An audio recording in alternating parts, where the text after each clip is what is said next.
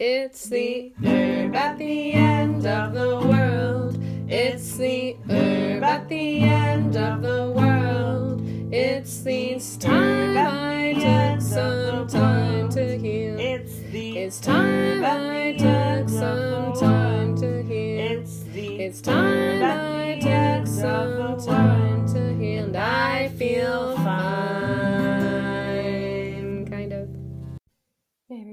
Samwise here. Thanks for tuning in to another episode of Herb at the End of the World. And um, I'm excited about this month's episode on California poppy. It's been a big learning curve and lots of, yeah, lots of really important lessons and learnings to do with this plant and um, my journeys. I just returned back from a big two month road trip to California and back to Ohio and spent a lot of time with Cal Poppy on this trip. I got a Cal Poppy tattoo to remember these lessons with an essence that I made of Cal Poppy in it. And um, yeah, it's it's a lot. So there's um, a lot here in this episode, and there might even be further episodes on Cal Poppy because there's just a lot to say and a lot to learn. So I hope you enjoy it, um, and I hope you enjoy getting to know our guest, Gabrielle Ishkanian Greenberg. Um, so yeah, who's one of my colleagues, um, an herbalist and a um, yeah mental health peer support counselor. So hope you like the episode. Um, before we get into it, I just wanted to let y'all know that another um, cohort of the class series that I offer, Ancestral Healing for White Folks, is now open for registration um, as of August 2022. Um, and yeah, if you're interested in a class series that really delves into this question of who are we as white folks um, without white supremacy, without uh, having our identities really depending on others. And I'm kind of thinking of a really amazing um, episode of Finding Our Way, which is a podcast by um, Prentice Hemphill, where um, Prentice is quoting um, Toni Morrison in, in this inquiry of, like, you know, who are we without white supremacy and how that question can, um, and the fear of that question can really keep a lot of these systems of white supremacy and um, patriarchy and capitalism in place. So, this is a class series that looks at some of the origins of those systems and reaches really far back into our lineages for, you know, parts of folk healing, parts of um, lore, parts of myth that are. Um, things that bring us joy and aliveness that we can build upon as we strengthen our anti-racist practices and um, you know somatic learning so we can begin to really unlearn some of those really harmful ways of being that our uh, dominant culture has taught us. So um, if you're interested in that and you want to learn more you can go ahead and check out my uh, website which is selfhealherbs.com and there's like a class tab. You can learn more about that and another tab on ancestral healing for white folks. So i encourage you to check it out.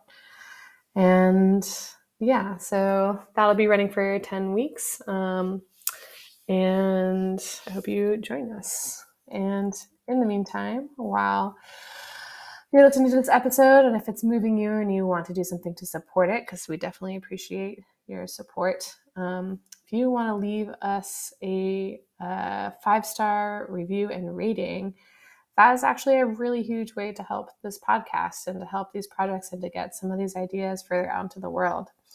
So um, I just want to read a review that we received um, because it's so amazing from Mrs. Lord Voldemort Jr. Five stars. And they say, um, one of my favorite podcasts. The world is so lucky to receive this gift from Samwise and all the other amazing folks. The conversations weave so much depth and breadth into the profiles of different herbs in a way that other resources just can't quite capture. Thank you for this podcast. So I just really want to um, say thank you. And I really appreciate reading these reviews and um, it really helps people know, you know, what a resource this is. So if you're into it and you want to help out the podcast, um, that is a really awesome thing to do. So thanks for doing that. And with that, I'm excited for you to hear this episode and get to know more about Cal Poppy and our guest. And uh, thanks so much for listening.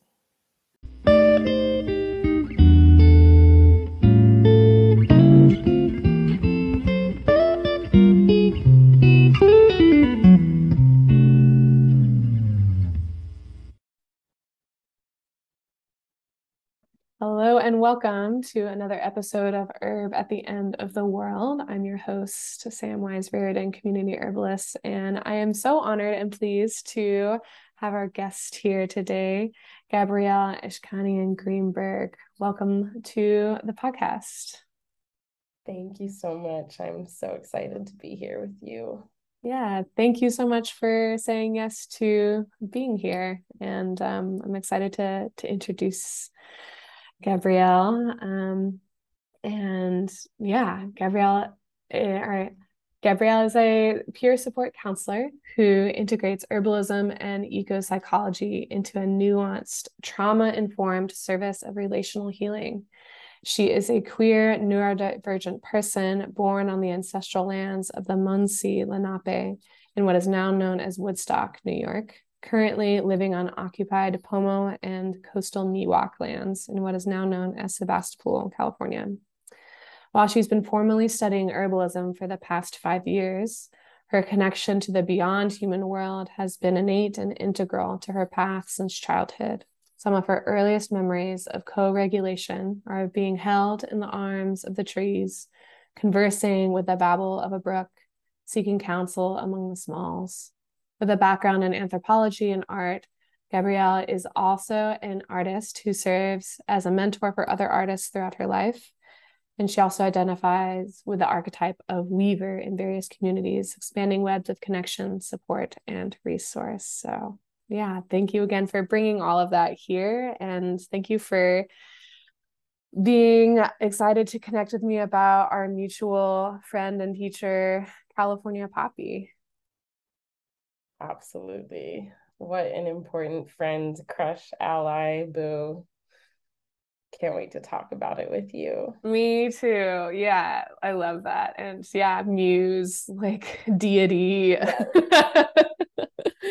mutual support for us both in this moment. Um, I hope it's okay to name that we're both like navigating through some like uh just like health challenges and some like pain in this moment. So it's it's actually kind of sweet to connect around this being that is like such a powerful um teacher and healer around like being with pain and um like accompanying that and and so many other things. So it kind of seems cosmic to be able to connect um with with this plant in this time. Um so yeah, I wanted to ask you a little bit about um, your path around how you got to working with plants and with peer counseling and support in that way. Um, yeah, what are some of your lineages and, and how did you find your way to the plants? Lots of big important questions in there. All right. So um sometimes I feel a little overwhelmed by the lineage question because you could spend days answering that. Um, but I guess I'll I'll present some of the lineages that are holding me in this moment um, and some of the teachers that I'd like to recognize. Um, I have a pretty mixed ancestry. Um, my ancestors lived in Armenia, Ireland, Germany, uh, what's now known as Belarus, um, possibly Lithuania. There's a lot of question marks there. I don't know my full ancestry, but um, I feel pretty strongly connected to my Armenian lineage and my Ashkenazi Jewish lineage, which I'd also like to name. Um, also want to shout out my plant ancestors, so many to name. Can't name them all here now, but maybe I'll just shout out Rose, who was also my Armenian great grandmother, whose name I carry. It's my middle name. Um, want to shout out some of my herbal mentors, including Ember Peters, Stasha Stahl, Bill DeChaya, Brian Bowen, Jen Bredesen, Karen Aguilar, David Hoffmann, Mandana Boushee, Lauren Jambroni, and Nicole LeBeau. Um, and I think lastly, want to honor that um, I've been on a path of Tibetan Buddhism for a long time. I was initiated in the Great Himalayas um, when I was between high school and college, and it was nothing short of a transformation in my life. So I really wanted to honor that as well. Um, in terms of my initiation with the plants, I mean, I don't I don't know how to say when it began. It's it's been happening for a long time. Um, and I have always paid attention to those invitations even before I had language for what it was. Um, I have always I was always that kid who had so many questions and no one around me really had a lot of answers to offer. Um, but I think it's appropriate to share a little bit about how I was initiated as an adult. Um, at the end of 2016, such such a hard moment in the collective, um, and a really really challenging moment in my personal life. I had sort of a series of adjacent and overlapping crises and traumas in my life. Um, lost a loved one to an unexpected suicide. I lost my primary partner of many years. Um, I lost my job. Trump won the presidency. My parents um, decided to separate after many years of marriage, and my sister was hospitalized um, after having a pretty major psychotic break. So, all of that within the course of a month. And I reached a point of burnout that I don't think I had ever hit before, even though my life has been chronically stressful and um, full of complex trauma. Um, this felt really, really different, um, really loud, really took all of the wind out of my sails. I was I was almost in like a nonverbal place by the time all of this really hit me. Um, and in that moment, someone who recognized that I was struggling um, offered me some herbs. Um, they knew even though I was exhausted and, and not really able to nourish myself at all, I had no appetite for a long time. They gave me some valerian root, valeriana, and said, you know, this this really helped me when I was where you are, and maybe it can help you too. So between that and um, sort of beginning this practice of bathing with herbs, um, like having like a small pouch of like flowers and different herbs that I just put in the bath with me and be, you know, sort of caressed by in that space. Water has always been really deeply healing for me um, and holding and shedding, cleansing. And the plants became part of that ritual in that time and they were helping. They were really offering me this nuanced support that I didn't really have words for that my my human allies um, I don't think could have offered me.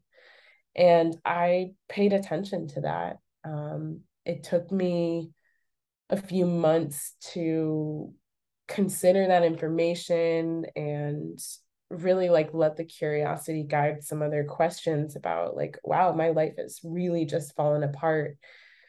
What do i want my life to become? How do i learn to truly take care of myself in a way that i had been caring for others since you know being a young parentified child? Um i was never caring for myself enough Um, I never really had boundaries, you know, like I I hit the the psycho spiritual physical boundary with this burnout and I was like, okay, I I see, I see what's happening here. I'm listening.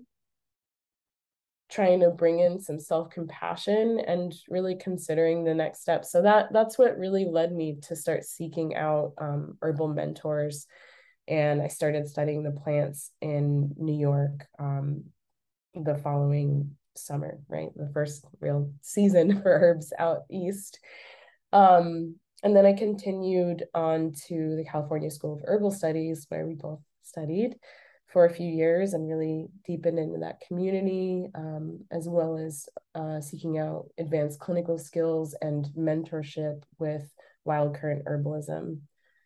So that's a little bit about how that came to be. Um, but um, there's so much I could say about how the relationships with the plants like really started to open up for me and and also really listening to other people's lived experience not just what you hear from a teacher or read in a book um, your materia medica just really noticing like what does what do these alliances feel like for people? Um how do we find language for that? Do we even need language for that? But you know, I I I feel like it's it's always been really important to me to um, facilitate plant allyship for folks who are struggling with mental health. That that's that's just I mean between my lived experience and um, what I what I am tapped into, what's so clearly deeply needed in the collective um, even just in my my circle of relations um, yeah that that has definitely become a huge priority for me. And how amazing how many beautiful plants there are who want to support us in that way. Yeah thank you so much for sharing some of that story with us. I really yeah i, I feel I feel a lot of resonance with the like the multiple yeah, the the multiple factorial like pile up of like struggle at a certain time in life. I'm like curious, like, was that your Saturn's return or was that just like, you know, it's like whatever that was, was, it's fucking hard. oh yeah. Oh yeah. You know it was. I, I have to admit, I didn't know a lot about what that meant, but mm. people started reflecting that back to me, and I was kind of like, okay, all right, I surrender. I surrender even more deeply, and I what what kind of followed it. I sort of skipped over this detail, but I was essentially a butterfly for a few years. I was bi-coastal, you know, by by seasonal. you can imagine which season I left behind in the east sometimes. Um, but I, I didn't really have a home for a while. And I really just I needed to to deeply reconnect with my intuition. I needed to nurture um, existing relationships who were witnessing me through a very painful transformation, but also nurture new new relations and um, so I, I, bounced around for a bit um, and that feels so so saturn and i was just kind of like okay like i've never done this before but this this is the time and i, I gave myself a lot more permission for that and, and you know started uprooting a lot of the internalized narratives about uh, how the the unconventional way i was moving was not okay, not normal, um, not quote unquote productive, right? It was right. incredibly important for me to find my center, find deep, deep self compassion that I was really drained of and, and deeply needing to cultivate. And of course, work, work on these uh, relationships with all these new beings, these plants that were coming into my life. And it was really quite fun you know i would i would drop in with a plant in new york high summer and then be in california a few months later and be like okay boo like i know your cousin out east. And i loved that feeling. I loved being more on either a first name basis which is always so so sweet and special. I i always think about ursula le guin when i think about the importance of names. I love the way she brings that into her work.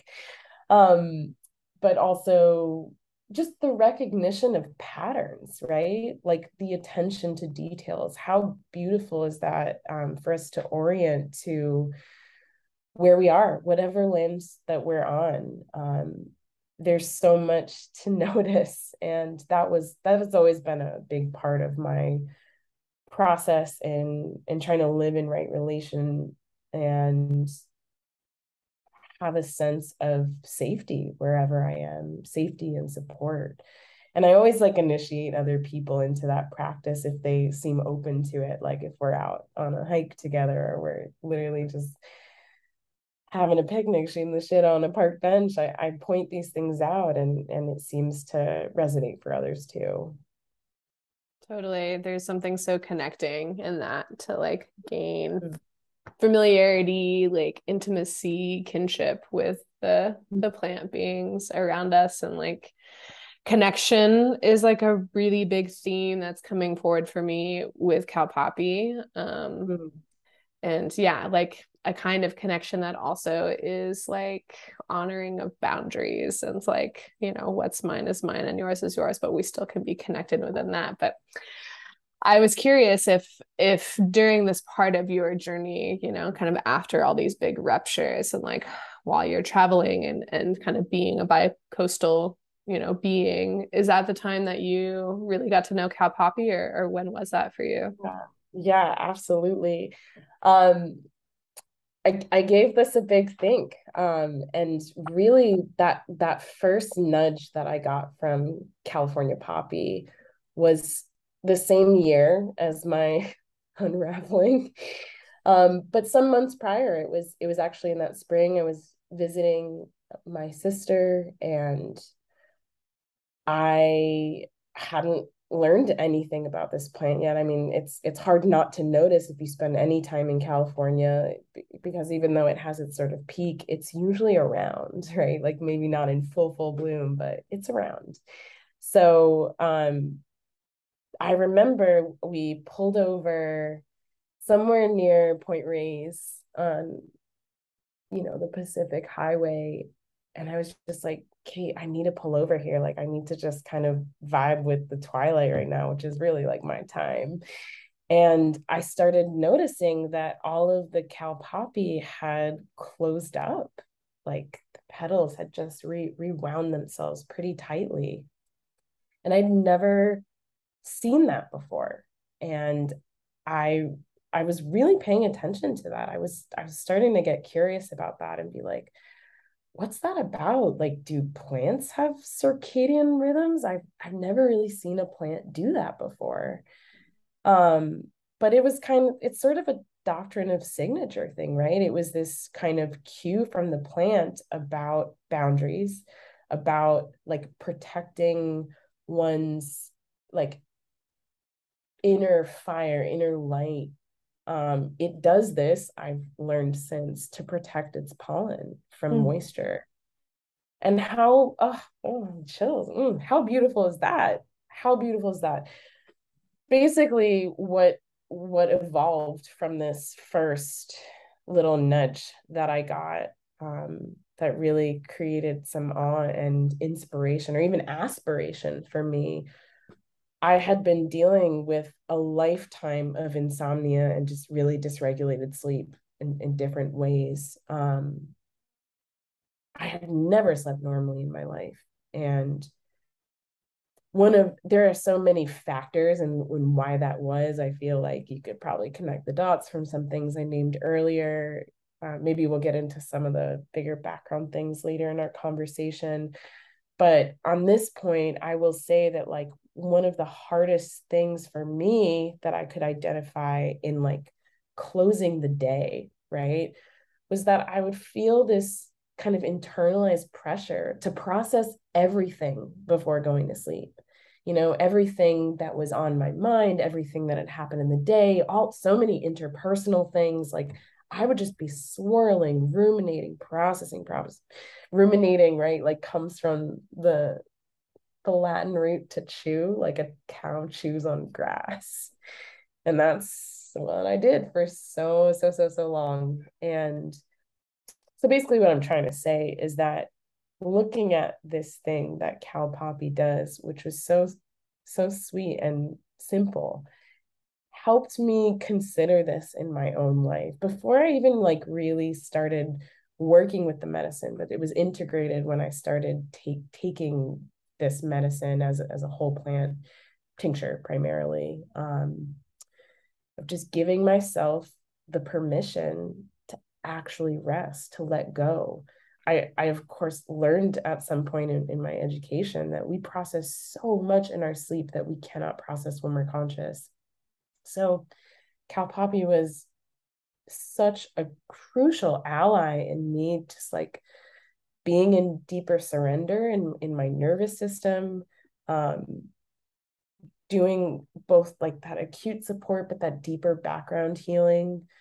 Um, and that yeah i think that's part of the story that i want to share um i also you know kind of want to name some like love notes to cal poppy just i think most people are familiar with it you think of california it's it's the state flower right like you you know what it is um but yeah just to like bring some like kind of visuals in or sensory in um i love that working with cal poppy is like a whole plant medicine, right? You're using the flower, the leaf, and the root. I love that the flower is the same color as the root, that bright orange. You don't know unless you know, right? Because actually, technically, you're not allowed to harvest this plant in the wild. It's like the one protected plant, right? Um, but you can grow your own and it's no problem, anyways. We'll talk about that. So, um, I love how silky and smooth the petals are. I love that this amazing flower only has a few petals. It's incredibly delicate, but also fierce, can hang with the wind, can hang with the different weather that comes in. I love the softness of the leaves, how lacy they are. I love that the medicine almost tastes like a bitter chocolate. Mm. It's incredibly comforting to me the taste and and most people that I share it with have a similar reaction. Yeah, just just some of the things. So much to say about this plant. Yeah, I love that too. I love the softness of the petals for sure. And the, there's something very captivating to me about looking at them like it's so soft and like satiny almost and like i i like want to touch mm-hmm. it and when i do i'm like very careful because i'm like oh these are like very delicate like i'm like i fear kind of like like you know damaging the petals but i just there's something so so amazing to me and like balanced about like how beautiful and like luminescent the the mm. glowing the the flower is and how soft it is and how it can grow with like almost no water you know like very very little water right. you know right. and how yeah. hardy it is like super dry hillsides like so so so dry and yet mm-hmm. it's thriving how Amazing. how yeah magic this just beacon of hope right yeah, truly. Yeah, magic is definitely the word that comes to mind for me. And especially like how I don't know if you've noticed this, especially since, since you've, you know, you love the twilight uh, as well. Like in the twilight and, and in the in the dawn, like I notice when the light kind of comes sideways that the leaves, they like the very mm. tips of the leaves are like reflective and they'll like flash mm. this like orangey red, mm-hmm. silvery orangey red color as well. And I'm just like, who are you? you know, like wow. what is this being? You know, totally for you know out of the dream world or something. But I, I just yeah, for me it's it's really like nodding to this embodiment like support mm-hmm. that it offers. Um like you know even just looking at it and looking at its softness like taking in the glowing luminescent quality of like its blossoms in the sun and just like how it mm-hmm. responds mm-hmm. to the light to me is like a real reminder about you know how to kind of tap back into the body and how much wisdom and like power there is there um and yeah yeah, and yeah. I love it. Oh, sorry. Go ahead.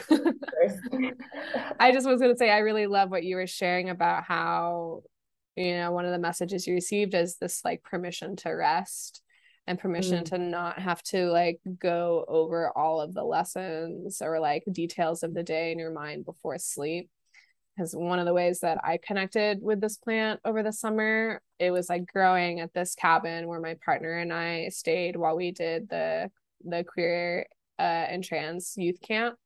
And so I like spent a lot of time, salud, spent a lot of time um, just kind of looking at it and being with it and also like navigating a lot of challenges this summer. Um, mm. And like really releasing this idea of like what I've heard about relationships growing up, like the don't go to bed angry thing. Yeah. And which, you know, I'm now realizing is like not always accurate you know sometimes we do just like in navigating relationship in navigating our connections and our boundaries and our conflicts and whatever you know that pausing is a and like resting is a real supportive tool that i need to mm-hmm. use more and like learn how to like be more comfortable like calling on and so i just i felt a resonance around the like allowing to rest like in the service of letting the resting be the thing that's needed and doing the work right now yeah totally totally and i i was gonna sort of on that note speak to um that inspiration from this plant that's so like visibly connected to the cycle of day and night right um i i've i was outside of that um I mean, you don't have to be in a normal cycle with those things. There's so many ways to relate, and and we're just not all the same. But you know, there there is a part of our physiology that wants to be in that circadian rhythm where we're resting when it's dark and awake when it's light, and and there are a lot of good reasons to be in that if it's possible for you. Um, but yeah, I was just I was just kind of reminded in this moment that one of the reasons that my sleep got so dysregulated beyond these kind of you know ruminations and this lack of permission to rest more deeply um, was that the nighttime for me has has always been this time where I just savor the lack of stimulation. And as as a neurodivergent person, that is sacred to me.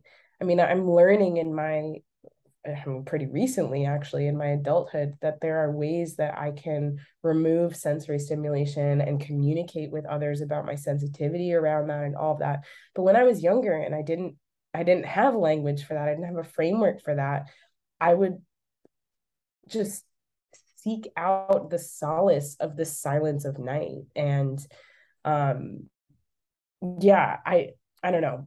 I, I guess what I'm trying to speak to is that I recognize that Cal Poppy has also helped me with some like way deeper nervous system stuff than just like thanks for being my like sleep ally boo you know what i mean like if there's something really deeper happening i've i have lived in such a hyper vigilant mode for as long as i can remember and that is really hard to just pull yourself out of. It's not just like, oh, I'm aware of this.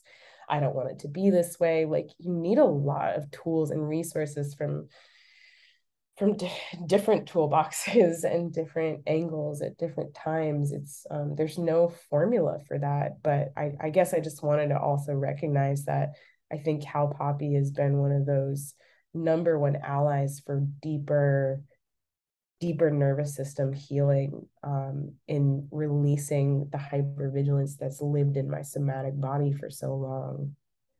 Mm, yeah, I'm curious if you'd say more about that and and what do you notice when you are using Poppy in that way? Mm. Well, one thing, I mean, part of how anxiety manifests for me is very up up here in in the in the head in the mind um i noticed that cal poppy is helps me transition with with some comfort and ease back into being in my body. And i recognize that you know there are times when that is like not what's wanted and not the appropriate response and whatnot but it's not um such a quick transition. Like there are some other herbs that if you take them like damn it's going to be a sea change right? I don't feel that way about how cal poppy works. Um it takes a little time and whatnot but it's a gentle transition. And i really appreciate that because it's been you know so important to me to to learn to be safe in my body in this you know long healing journey that I've been on and been committed to for you know the past six years or so. Um yeah yeah I, I guess the image that came to mind was like actually thinking about the nerves in the body not just you know talking about this abstractly and how um there's like a emanation from the central part out to the peripheral. And I do feel like I can experience that on a on a subtle level, not in like a super um super tangible or super perceivable level um with this medicine. Mm-hmm. Have you experienced that? Yeah, I'm connecting to that in like the way that I appreciate like nervines in general. Like and um yeah like attending to the level of of the nerves which i feel is very like ancillary or like maybe the same maybe the different i don't know but uh, of like the level of the spirit you know yeah um yeah. and how there's like you know maybe it's electricity i don't know but just like a spark a sparkness that lives in our bodies and in our in our emotional bodies and our spirits um and how like the awareness of that and the tending of that can be really transformational um, and it's something that i like really um, have a lot of love around like getting to slow down and like getting to attend to that feels like a really profound act of love for me mm. i completely resonate with that yeah. Mm. Yeah. It reminds me of your, you know, the part of your story where you were, you know, speaking to the person in the car with you, being like, pull over, like, I have to go experience this field of poppies. And I and I have a very, you know, similar story where like the first time I really got to know my partner, like I, I was mm. driving on a road trip with them to to Dom Medina, this like meditation center in in Joshua Tree and we like Google Maps took us like the the just the wildest way. I was just like, I don't know where we are, but like look at this giant field of California poppies and um and they were like pull over like let's get out and go like be in them. And like if i had been driving by myself at that time in my life like i totally would have just been like cool and then like kept going. But like i was like okay like let's stop. Let's get out of the car. Let's lie on the earth.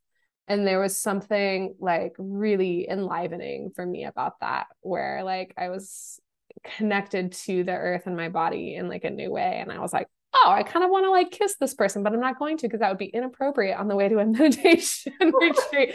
But i was like that's just for me to know. And like but it was beautiful. It was like so overwhelmingly beautiful that there was like something reviving to me you know? It was like if if my spirit was getting like you know comp- chest compressions that's kind of what i experienced it like like cocoon you know? Like wake up but also uh, like be alive and like maybe also sleep you know?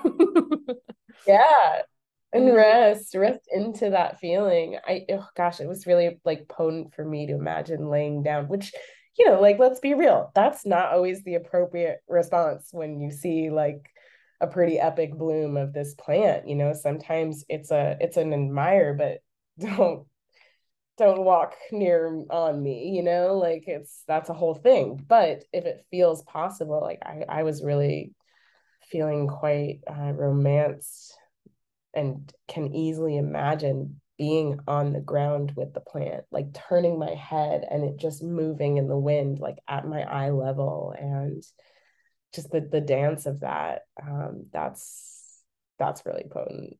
Just to think about it, not even do it. Totally. I love that word romance. That's definitely how I felt at the time. Oh, yeah. mm-hmm.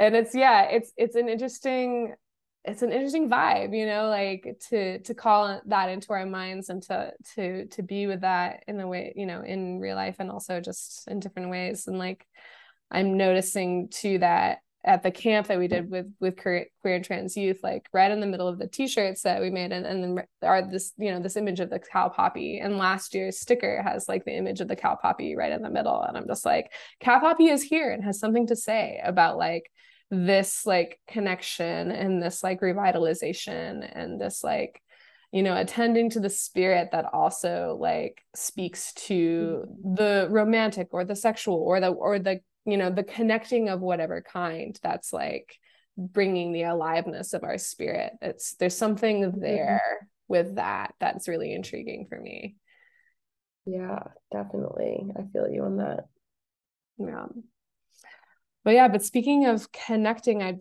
be really curious to ask you more about the work that you do with mm. like supporting folks through like peer support, um, peer counseling, mm. and like attending to the level of the spirit in that way. If you're excited to share about that. Um, yeah, I, I would love to share more about that. I I did notice earlier, like it was part of a question. I was like, oh man, I can't talk about all these things at the same time. But I, I, I would really love to speak on this and and also presence that like I'm I don't I don't really live by definitions, you know, like I'm not the kind of per the way that my mind works. Um I'm not quick to be like, well, here's the definition for this, you know, here's what this means, you know, it's it's more of an a an emotional response and articulation. But if I may try to presence or define in some way what peer support is, I would say it's an emergent alternative to clinical therapy that uses an individualized, collaborative, nuanced, and trauma informed approach, which is informed by shared lived experience. It is an empowering and non hierarchical, reciprocal relationship that operates outside of the systems that incarcerate individuals in mental health crises. That's not all it is, but those are the, some of the things that are really important to me about peer support and reasons that I do it, that I feel passionate about it. Um, so just want to name those. Um, but on the note of you know lived experience um part of how i counsel people is is through sharing my lived experience of queerness of neurodivergence of you know complex trauma and mental illness both my own and in the lives of some of the people i'm closest with my beloveds i i have experienced so much mental health crisis and continue to in my life.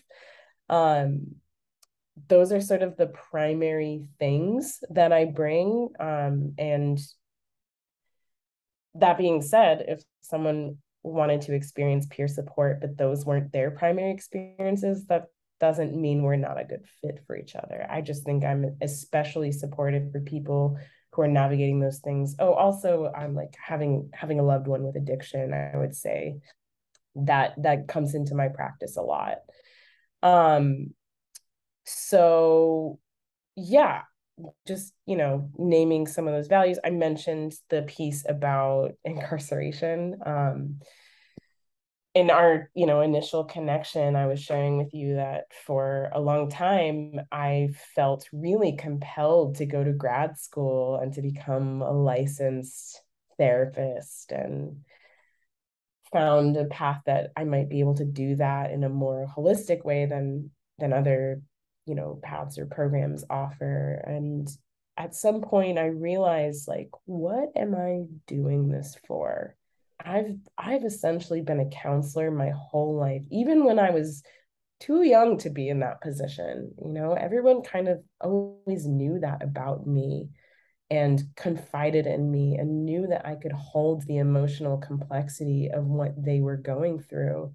And um, so it took some time for me to realize that I am already a counselor. And if I pursue licensure, then I probably can't practice the way that I actually need to show up in this world.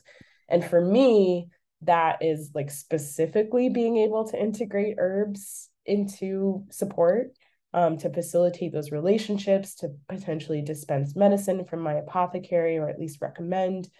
Um, and, you know, with questions of mental health crisis, of suicidality, like I'm not beholden to report someone to the fucking cops. I'm I that's not that's not something I'm beholden to. That's not something I'm interested in doing. I have a very like transformative perspective on those things. I've been seeking out different trainings to further um, develop and hone my skills on being a support person for those situations um, through, I'll just shout out some of the nonprofits that I think people should know about. IDA, which um, is the Institute for Development of Human Arts, IDHA, and also Project Let's, L E T S. Um, I've done really great trainings with them, um, both just radical, transformative mental health focused organizations. Um, so, you know, between my my education, whether, you know, formal or more informal, and so many years of lived experience, um, I'm in actually a really, um, really valuable position to be a support person for other people. And once I realized that, like, I'm already doing this, I'm already in this, I was like, okay, I need to I need to communicate more clearly like this is what I have to offer in terms of of service. So I've been kind of on that journey. Um, it's been interesting to be studying herbalism formally for the past, you know, five five years, knowing that the way that I practice herbalism isn't exactly the way that I'm trained to. Um, or at least, you know, that's a hat that I don't wear all the time. I'm not always a clinical herbalist. I'm not always a community herbalist, but you know, I can dance with that if that's what's needed, if that's the support that's requested by a client or a community member or a loved one.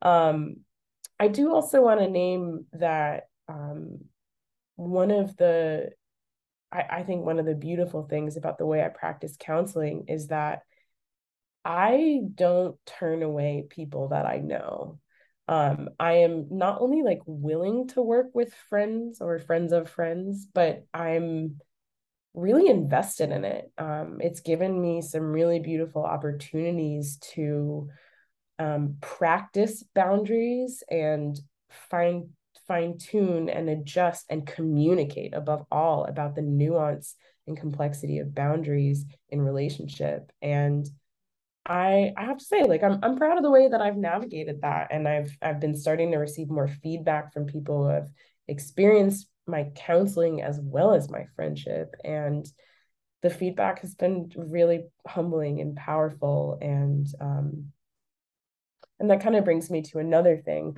which is that I love therapy. I've been in therapy uh, pretty much my whole life, like from from a younger age than many people have. Um, different people at different times for different reasons. Their therapists have been incredibly crucial allies for me, especially in my very dysfunctional, mentally ill family.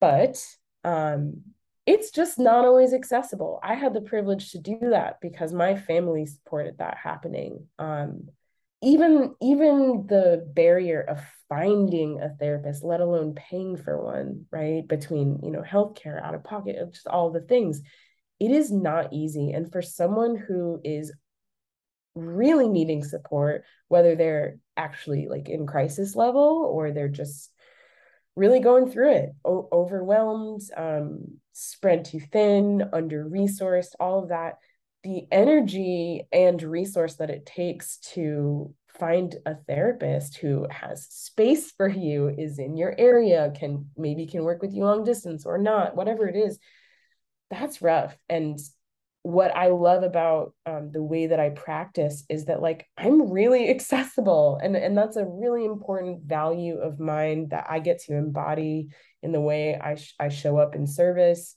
Um, and you know again negotiate boundaries right like I would say that with clients that I work with I'm not um, I'm not unavailable outside of times that we might have a scheduled session, right? I may not be available, but I might be available and I'm game to text. Like I don't have, you know, like hip HIPAA stuff, right? Like I can show up for people in ways that clinical therapists cannot.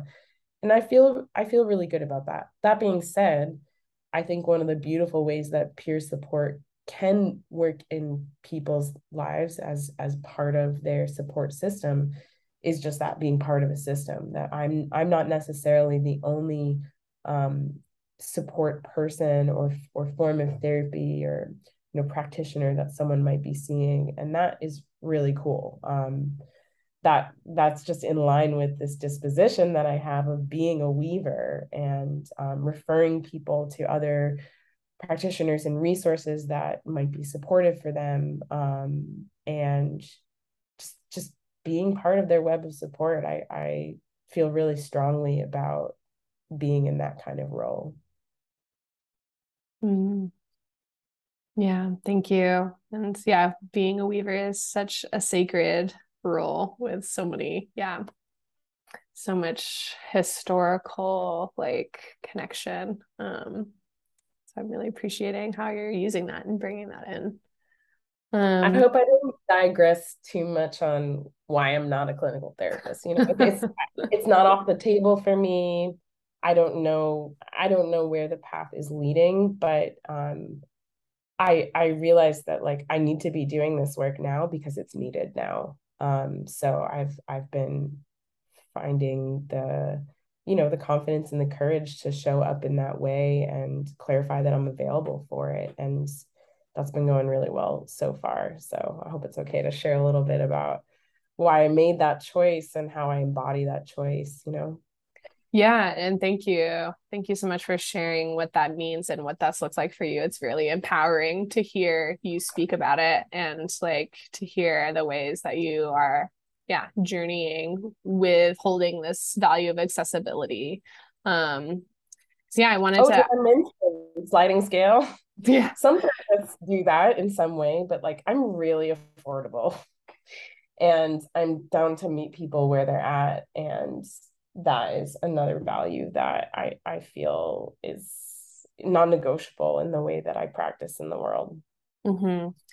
Yeah. Oh yeah. I mean, I want to have a whole like episode or like multiple episodes on like sliding like herbalism and healers and like money. That is like a whole like realm that I'm like really curious to talk to people about. And I also share this value of like accessibility and like the way that I've worked with sliding scales has like and and gift economy has like changed um, as I practice with it and as I use it, and um, that's just like an interesting exploration for me right now as like I hold this like yeah like the the magic of like being available and accessible um with also the reality of like and I need to eat and pay mm-hmm. rent um and like what does that look like and like what where does that journey take me but what i notice when i and what i appreciate about like being accessible to people in my community in a way that like maybe would not be possible in like allopathic or like other settings and maybe it, it would happen yeah. in that way too and, and i'll find out because i'm going to go to nursing school so like i don't fucking know but like hey, uh, hey tired of being so poor. Um but what i'm trying to say is that um like the people who are meant to work with you like find you and uh, yeah, so sometimes you know it's not always like that but like what I notice sometimes or is like, wow, like I'm like opening myself to my community and like, you know, and it can be a very wide community with the internet and the things. And sometimes that's scary. Like some of my friends in like other settings that, you know, are more licensed or whatever, like don't give your phone number out. And I'm just like, people got my phone number. Like yeah. it's, it's out there. Um, mm-hmm. Um, but, but like, don't come yeah. for me. Um, but like, I what I notice is like, oh, when people do find me and like ask to work with me, there's a resonance there or across like yeah. my experience and their experience where I'm like, oh, like I see how I can like offer this helpful piece mm-hmm. right now. Yeah. Like like pulling this thread of like, have you considered working with Cal Poppy or like have you considered like mm-hmm. blankety blankety blank or, or you know, whatever is helpful at the time and just yeah the mm-hmm. spaciousness mm-hmm. to like allow for that resonance and that like that magic of like being able to meet someone where they're at and not having like costs to be a barrier to that i think is like really really important and powerful. And like i've also seen how like offering support for folks without that cost barrier you know can kind of circle back in a cosmic way. Um Mm-hmm. like either they refer me to someone else and like they pay me money or or you know or just you know whatever seemingly disconnected can can support and it can be so hard to trust that like the you know the the woven fabric that holds us all together like in that connection um that's like often hard on my nervous system you know where i'm just like oh it's really hard to practice on a totally gift based like you know system because you have to have a lot of faith that like shit's gonna be mm-hmm. okay. Um so totally. yeah experimenting but with I other models. something really really special about being a practitioner who is word of mouth who is kind of referral based. Like i agree with you completely and i, f- I feel like very connected to this that like that's actually part of the exchange. If if finance is going to be part of the exchange beautiful. Like that that is a supported needed thing in in a practitioner's life. And there are so many other ways that we can support the practitioners we work with. And my my dream is to be supported in that kind of way because on a values level that's the weaving. That's like the web weaving itself right? And i think that that's incredibly beautiful and that that's my dream right now. Although i will also say i am working on putting myself out there more publicly as as being available in this way and, and like it, talking about the services i offer and my story and all of that.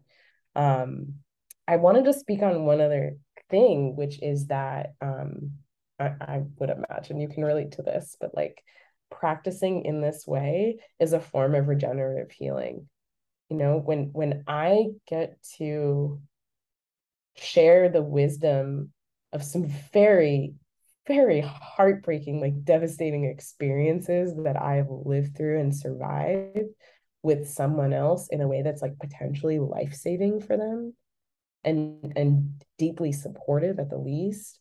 Like that is a form of alchemy and that is i would say one of the the primary fires that burns in me you know that like i have to do this work because that is that's just something that's in my karma you know? Um there are one of the things you learn when you have loved ones who are severely mentally ill um is that like you're not in control of their healing. Um, you have to be in a space of deep surrender even when you're offering support. And um, it's been really beautiful for me. I'm just speaking a little more specifically here about what i mean by this give an example but like what it means for me to impact someone else's holding of that complexity or even the actions that they're taking to support someone who's um, really in crisis even though I can't necessarily impact that change with my beloveds on a, at least not on a regular basis, it seems like that is so powerful. You don't learn these things in school. you don't learn these like I wish that I hadn't learned these things through lived experience and yet I have and it's it feels it feels I feel a sense of obligation to share that kind of wisdom just even the process of like how to advocate for someone who's in the hospital, you know, how to approach someone who might really need therapy or some kind of therapeutic support who is just starting to open up to it or not yet open to it, like things like that, you know. Just wanted to think about that regenerative healing stuff because that is a huge part of why I do this work. Mm, totally. Yeah, I connected that in a, in a a deep way that yeah, I'm thinking about experiences that I've had with trauma or like violence or like, you know, a particular experience that I have that carries a charge, kind of like mm-hmm. this, you know, nervous system energy, whatever that is.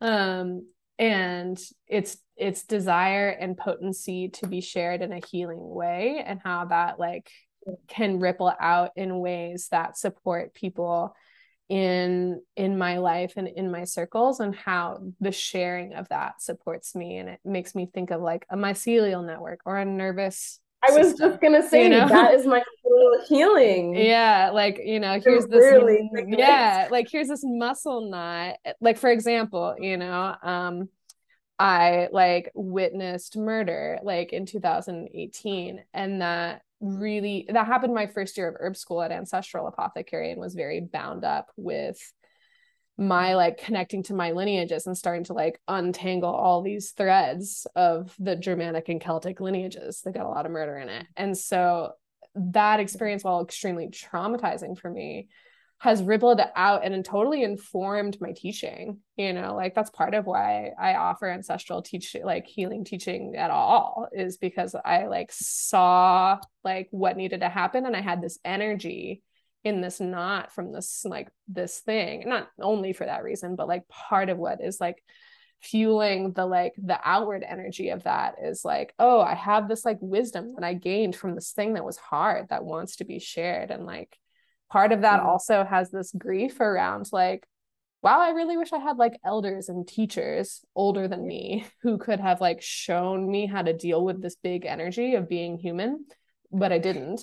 And we had ourselves like we had each other and that's what we had. And so like part of that regenerativeness that i'm really connecting to is um you know when we're we're healing you know and we are what we have like there's still so much that we can do peer to peer, you know, human yeah. to human to mm-hmm. weave together the ruptures that we're encountering in this time and from our legacies there there is a lot that we can do and that's laying the groundwork for us to become elders and then the people after us to become elders where hopefully it won't be the same you know it'll be yeah. some more support and some more like you know like that that tissue will get some more density and it won't be so fucking raw but like you know it'll be different over time so totally i'm i'm really glad that you brought that up because there there is a dimension of intergenerational healing in this that um you know i i wouldn't say i, I talk about every day but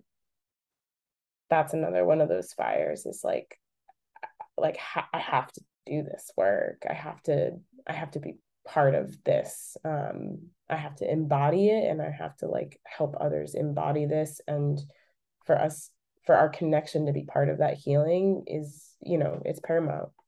Um, yeah, just really resonating with what you shared around that.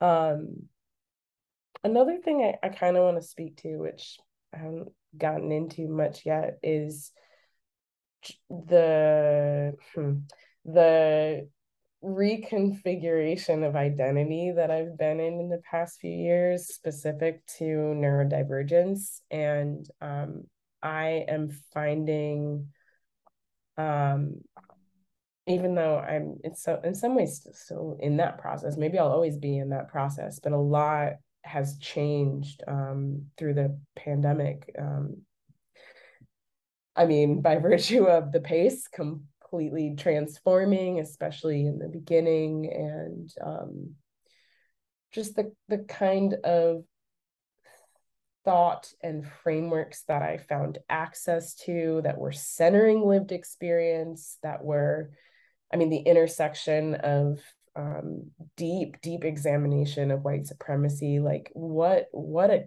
time, right?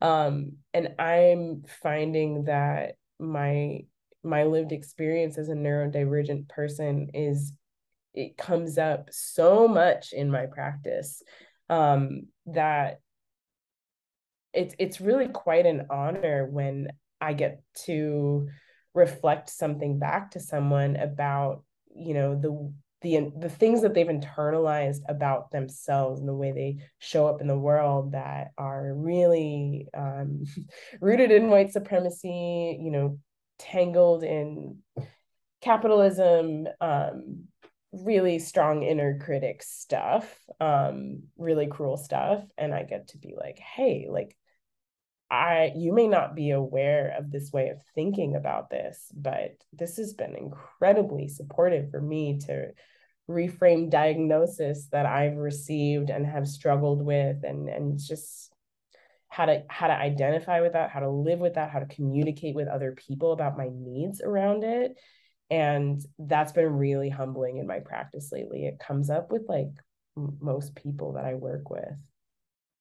Mm-hmm. Yeah, what a gift on so many levels to be able to yeah have had this like slowing down and recognition like honoring and compassion of those needs and like ways of being.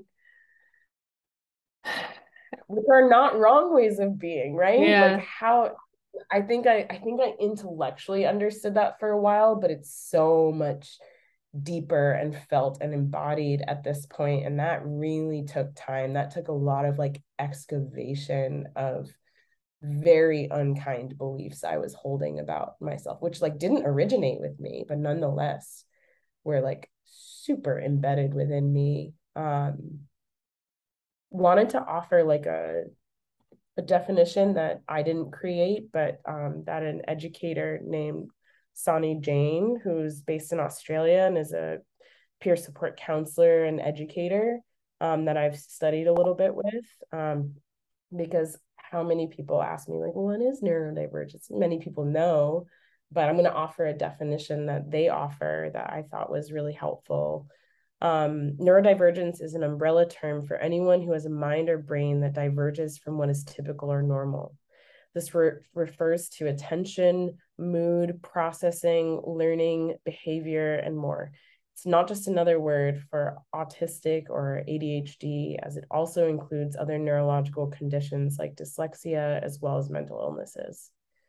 So I I've really come to embrace this and there's there's other like, you know, critical thought about this because really we can't talk about neurodivergence without talking about capitalism we just can't right um but i think it's a really yeah it's a really important framework to to empower people with um if it feels true for them if it feels relevant and supportive.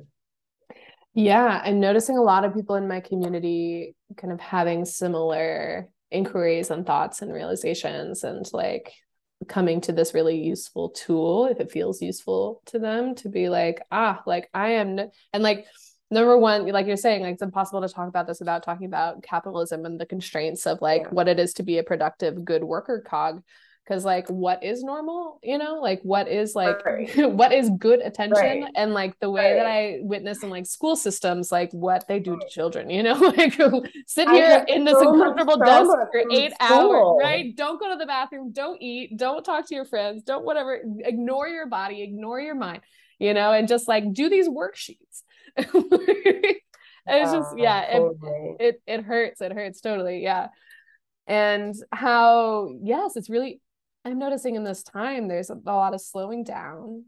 There's a lot of like being with like how we are, you know, and being. Uh, uh, I'm thinking of a friend of mine who is also having similar realizations and and like coming to this realization of like, oh, I'm just like not meant to like. I'm just not a good like worker cog for capitalism. Like my brain just doesn't do that. I don't do that.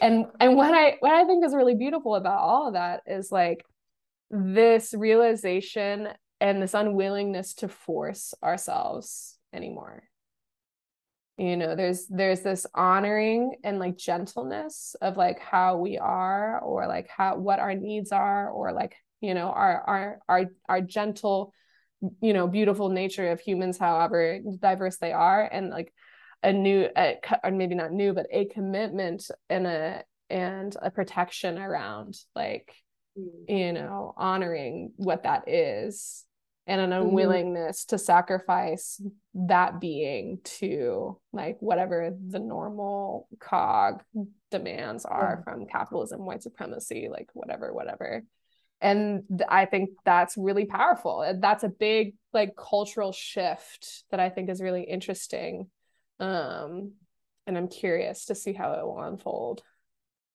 Yeah i totally feel you on this. And i'm so grateful that there are so many ways to kind of blast one's perspective open on this um, that are you know as easy as scrolling on social media depending on who you're connecting with there. But i also think that it like i wish that i had had a peer support counselor in order to support me through this process of excavation and reconfiguring my identity and my sense of self. And ultimately like my deep appreciation for myself in the ways that i'm different sensitive not always productive right? Like i it's been a journey but i really i think it's beautiful to um, be supported by other people in your in your circle in your communities whatever it is while you're in that journey because that that witnessing and that affirmation it really um i think it helps create some of that like deeper lasting change in how we see ourselves and how we want to show up in the world right? Like you can't separate any of this from the from the values question and and coming back to the plants i think plants are so important to that process too and they they they deserve they, they want to be woven into that process you know um for deeper um permission for rest for um permission to be one's true self to honor oneself in ways that we often diminish right or cast aside or compartmentalize or mask right so much masking plants have really helped me unmask so much um yeah yeah. Totally. Yeah. And I really connect with Cal Poppy as a teacher in this because, you know, in this summer when I'm like really meditating about this plant and like how it's teaching me about boundaries, but also like honoring my own aliveness, I was like, oh, like in conflict, I get really overwhelmed pretty easily. Yeah. Like I due to my trauma, due to whatever, whatever. Maybe you don't even have to have a reason. Like I just do. And yeah. it, I, the big realization for me was like, oh, like it's within my power to say no to continuing this conversation when I feel flooded or overwhelmed. That's when it's yeah. my responsibility to be like, actually, I need to like take a, a break in this. Like, I need to rest and like kind of reset my nervous system in order to come back and, and keep talking about this from a grounded place and that realization i was like oh it's it's on me to say no to to this yeah. and that's like that's my like boundaries are for me to do not just to have like uh, like i have to do boundary and the, the doing boundary like begins with this honoring that like my like little soft animal of a soul is like easily overwhelmed in, in this situation and to and to not you know, I really did like learn to override that. Like I used to work for a union as an organizer and like part of how they train you is to like stand there if someone is like releasing rage at you to just like stand there and take it. And so like that was like my training as like early 20s. I'm like, oh, if someone is having, you know, if I'm in conflict, I just need to like take it. And I'm just like, I don't need to withstand that anymore. This is not the only way to like let someone just blow all their shit through you. Like I actually get to like say no and be like, I'm a little soft animal. I'm gonna go be a mm-hmm. little soft animal over here for a little bit and then I can come back. And just yeah, that honoring and that and that gentleness and the no of of that I think are some really important building blocks of our time right now and that we're really sensing into with like the pandemic and the things that's kind of slowing us down to be able to sense into that. Yeah, absolutely. I I love what you're presenting about the boundaries here and um just thinking about like those places in our lives where um we don't have to behave in the way that we think we should. Whether we're just thinking that we're conditioned that way we're trained um yeah we we can always take a step back and tend to our needs and try to self-regulate co-regulate whatever it is that's needed in order to show up for those things. You can be the best communicator in the world and feel really proud of your skills and still be like this conflict is flooding my nervous system. I'm not going to be able to be a great communicator if i push myself to stay in it you know? Yeah i, I experience a lot of that too as someone who is easily overwhelmed and overstimulated totally and i just yeah I, there's there's something really like powerful in the noticing of that and the like yeah just thinking again about how the the essence of cal poppy is so much about like locating one's personal power like inside ourselves again mm-hmm. you know rather than it being like out over here and like i know for me part of my healing journey with like family trauma has been like oh like anger and conflict and like you know violence is happening like to me and like how do i escape that? And like now i'm an adult and i can like make decisions and do things independently of that. And like oh okay like the power that's in me is actually you know this softness and this listening and this noticing and this ability to uh, discernment to discern like ah what is it that i need right now or what do i need to communicate um, which can totally include like resourcing with people and, and often does like need you know we're such yeah. human social human beings you know needing that that co-regulation like you said um, and yeah that leads me to ask like you know a little more about just like the peerness of of peer support you know like uh that's that's something i'm curious about around like you know how can we as people you know on as peers you know support each other and how do you see that in your work mm the first thing that comes to mind, um, I might need to take a little like cough moment here. Doing all right. We're we're still here. We're working our way in. doing the best we can. Everyone's doing a great job. mm. I think one of the things that's been um, really up for me lately is um, thinking about how we model the way that we want to be treated and the way we want to treat other people in relationship. Um, I think that that is such a sacred space in in peerness, right? Um, whether that's through um, you know certain qualities of communication i think especially in the communication around boundaries right like just because i am an incredibly supportive sensitive person doesn't mean that i always have a full capacity to do that. And uh, you know i'll just give an example like i do have people reach out to me in, in um, whether it's a full-blown crisis or just like a really hard moment of overwhelm like people kind of associate me with you know being a possible support in those moments and that makes sense you know like, like yeah like that call me you know?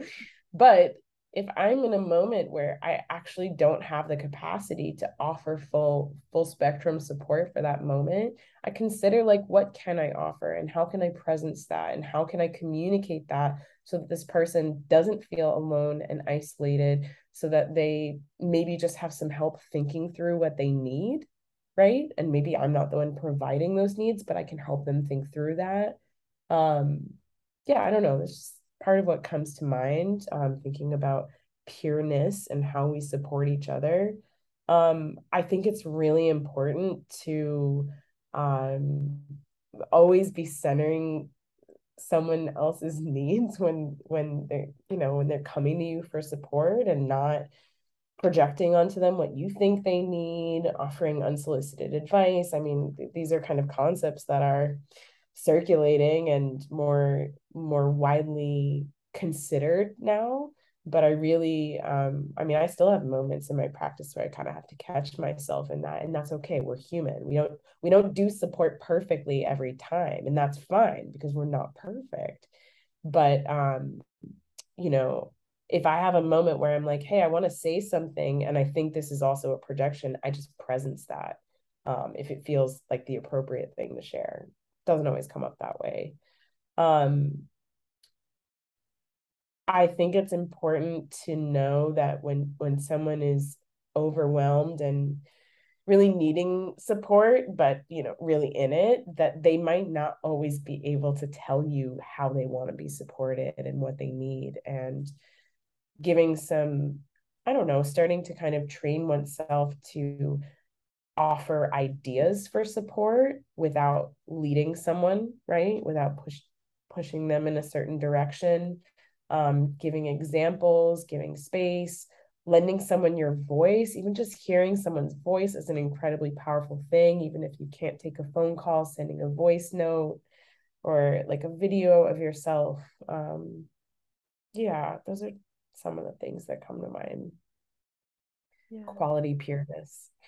yeah, thank you for sharing that. There's a lot of creativity in that um and just like thinking through different ways to be able to like meet folks in their humanness while also honoring like wherever it is that you're at if that's something to be navigated yeah totally yeah that's that's how it's got to be and it's taken me a long time to learn how to do that i mean i i can just speak to this for a moment i was i was the kind of person who always always put other people first, you know, like almost self sacrificial in a way and without even realizing, without even choosing it. And I think I really defined my my worth in that way um, but at the detriment to my own well-being um, i was always draining the well and um, it's I think that it's really beautiful. Again, just reiterating this to model to other people the well is not infinite and um, that we do what we can and we're here for each other, even if we can't meet everyone's needs at a given moment. Um, the more that I practice that in relationship, um, the more I feel like the more trust is actually cultivated. And um, yeah, I I think sometimes, you know, we we have to ask people directly like how can we cultivate deeper trust between us? But sometimes we just inherently know and we have to trust our intuition for how we um, demonstrate what trust feels like, right? Yeah. Mhm. Yeah. Yeah. Yeah, and that takes time as well and like repetition and um yeah i'm also reminded of that um the finding our way episode with prentis hemphill and the one with richie reseda talking about um like mm, creating networks of care in our community you know not just like yes. one person to yes, one person yes, and yeah totally and just like building out these networks making them strong building the trust of them and like you know building them out you know like i'm just reminded again like the nervous system metaphor is really working for me where like you know we're so disconnected in so many ways and like you know when our foot falls asleep and it like wakes back up and the nerves are like kind of like becoming more online and like connected again. There can be like this kind of panic or this kind of like pain happening and like just kind of being present with that so that like all of these networks of care and support can kind of come back online again is is something that's really like hopeful for me. So thank you so much for like being part of weaving that and bringing that you know to the forefront and letting people know that's something that's available and possible in this time. And um yeah i wanted to ask you yeah about where folks can find your work like how people can get connected to you and and what you know what's the most present for you these days? Like what are you working on? Mm-hmm. yeah. Well i would say i'm in like a sort of development stage of launching my practice very publicly, but I do practice and I am available to offer peer support, especially weaving the herbs in to folks. Um, I feel like the best way to stay connected to me and what I'm up to is through Instagram. Um, my Instagram is is my name without the vowels, so it's G B R L L G R N B R G. Um, and I'm open to connecting with folks over email too. Um, and eventually I will have a website where that will that stuff can be streamlined. Um, I feel like right now a lot of what's going on for me is um, this kind of exciting navigation and embodiment of different kinds of exchanges in my life, getting to wear different hats that I love. Um, I am, you know, as all of us are, I'm a person who is multitudinal and I I love doing different things. I'm I'm a photographer, I'm a flower farmer. I've worked in like kind of conscious event production for many years. Um, I love being on small teams. So when I'm not doing peer support counseling, um, I'm often involved like freelancing and some other stuff. But, you know, I wind up bringing those skills to pretty much anything I show up for. And that feels really beautiful. Like wherever I am, whatever I'm doing, like I'm fully myself. I'm fully present in those things. Um, but yeah, I love to stay connected with people on social media. I love I love when people reach out and curiosity. I'm I'm a person who's very open to taking a curiosity call if someone wanted to work with me but had questions or just wanted to see how does it feel to chat or be a good fit. Um, yeah, Cool. Thank you. Yeah, we didn't really get a chance to get into your photography work, but it is so beautiful and yeah, really well, again you. appreciating like yeah, the the way that like beauty and awe mm-hmm. and these offerings like really weave together. Um so thank you for for everything that you're putting out into the world and we'll make sure to put your Instagram handle in the in the show notes as well as those other nonprofits you mentioned earlier so that folks can check it out if they are curious. Um so yeah, I'm wondering if there's anything else that that's that's here that wants to be spoken. Any other messages from ancestors or Cal Poppy or any wisdom to to put out into the world that wants to be spoken? Mm, just kind of a reiteration, like words that come to mind are about like permission to protect your own pollen you know, your sweetness, your light, your glow, listening to this plant and letting that message in and be really deeply felt, you know, like that's that's something that is held in my dream for the collective. And, you know, I just want to amplify that prayer at the end here. That's a beautiful prayer. Thank you so much for for speaking that, putting out that that prayer. And thank you again so much for sharing your time and your wisdom and your experience and your your healing words with us. Um, really appreciate you being here. Thank you for having me. This has been such a joy and an honor. Thank you.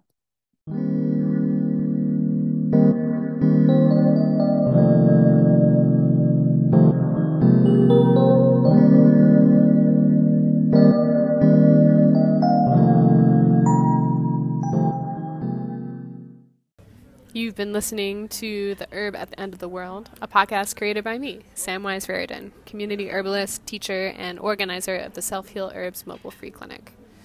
All my offerings are freely offered and community supported.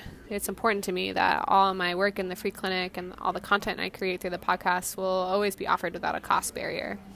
If you feel nourished and inspired by these projects and want to support more people getting connected to healing and learning, please consider being a supporter on Patreon by searching for Samwise Raridan Community Herbalist.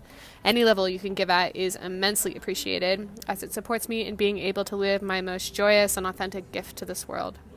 I am so grateful and so in awe of the patrons who are prioritizing imagining a new and vibrant way to care for each other in this life. If you can't give money energy in this wild time, totally understand. and another big way you can help out the podcast is to give us a five star rating review uh, on Apple Podcasts or other places you download your audio.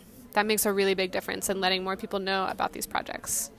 Thanks for listening and being a part of creating revolutionary dialogue in your own circles. I wish you joy and healing in your journeys, and until next time.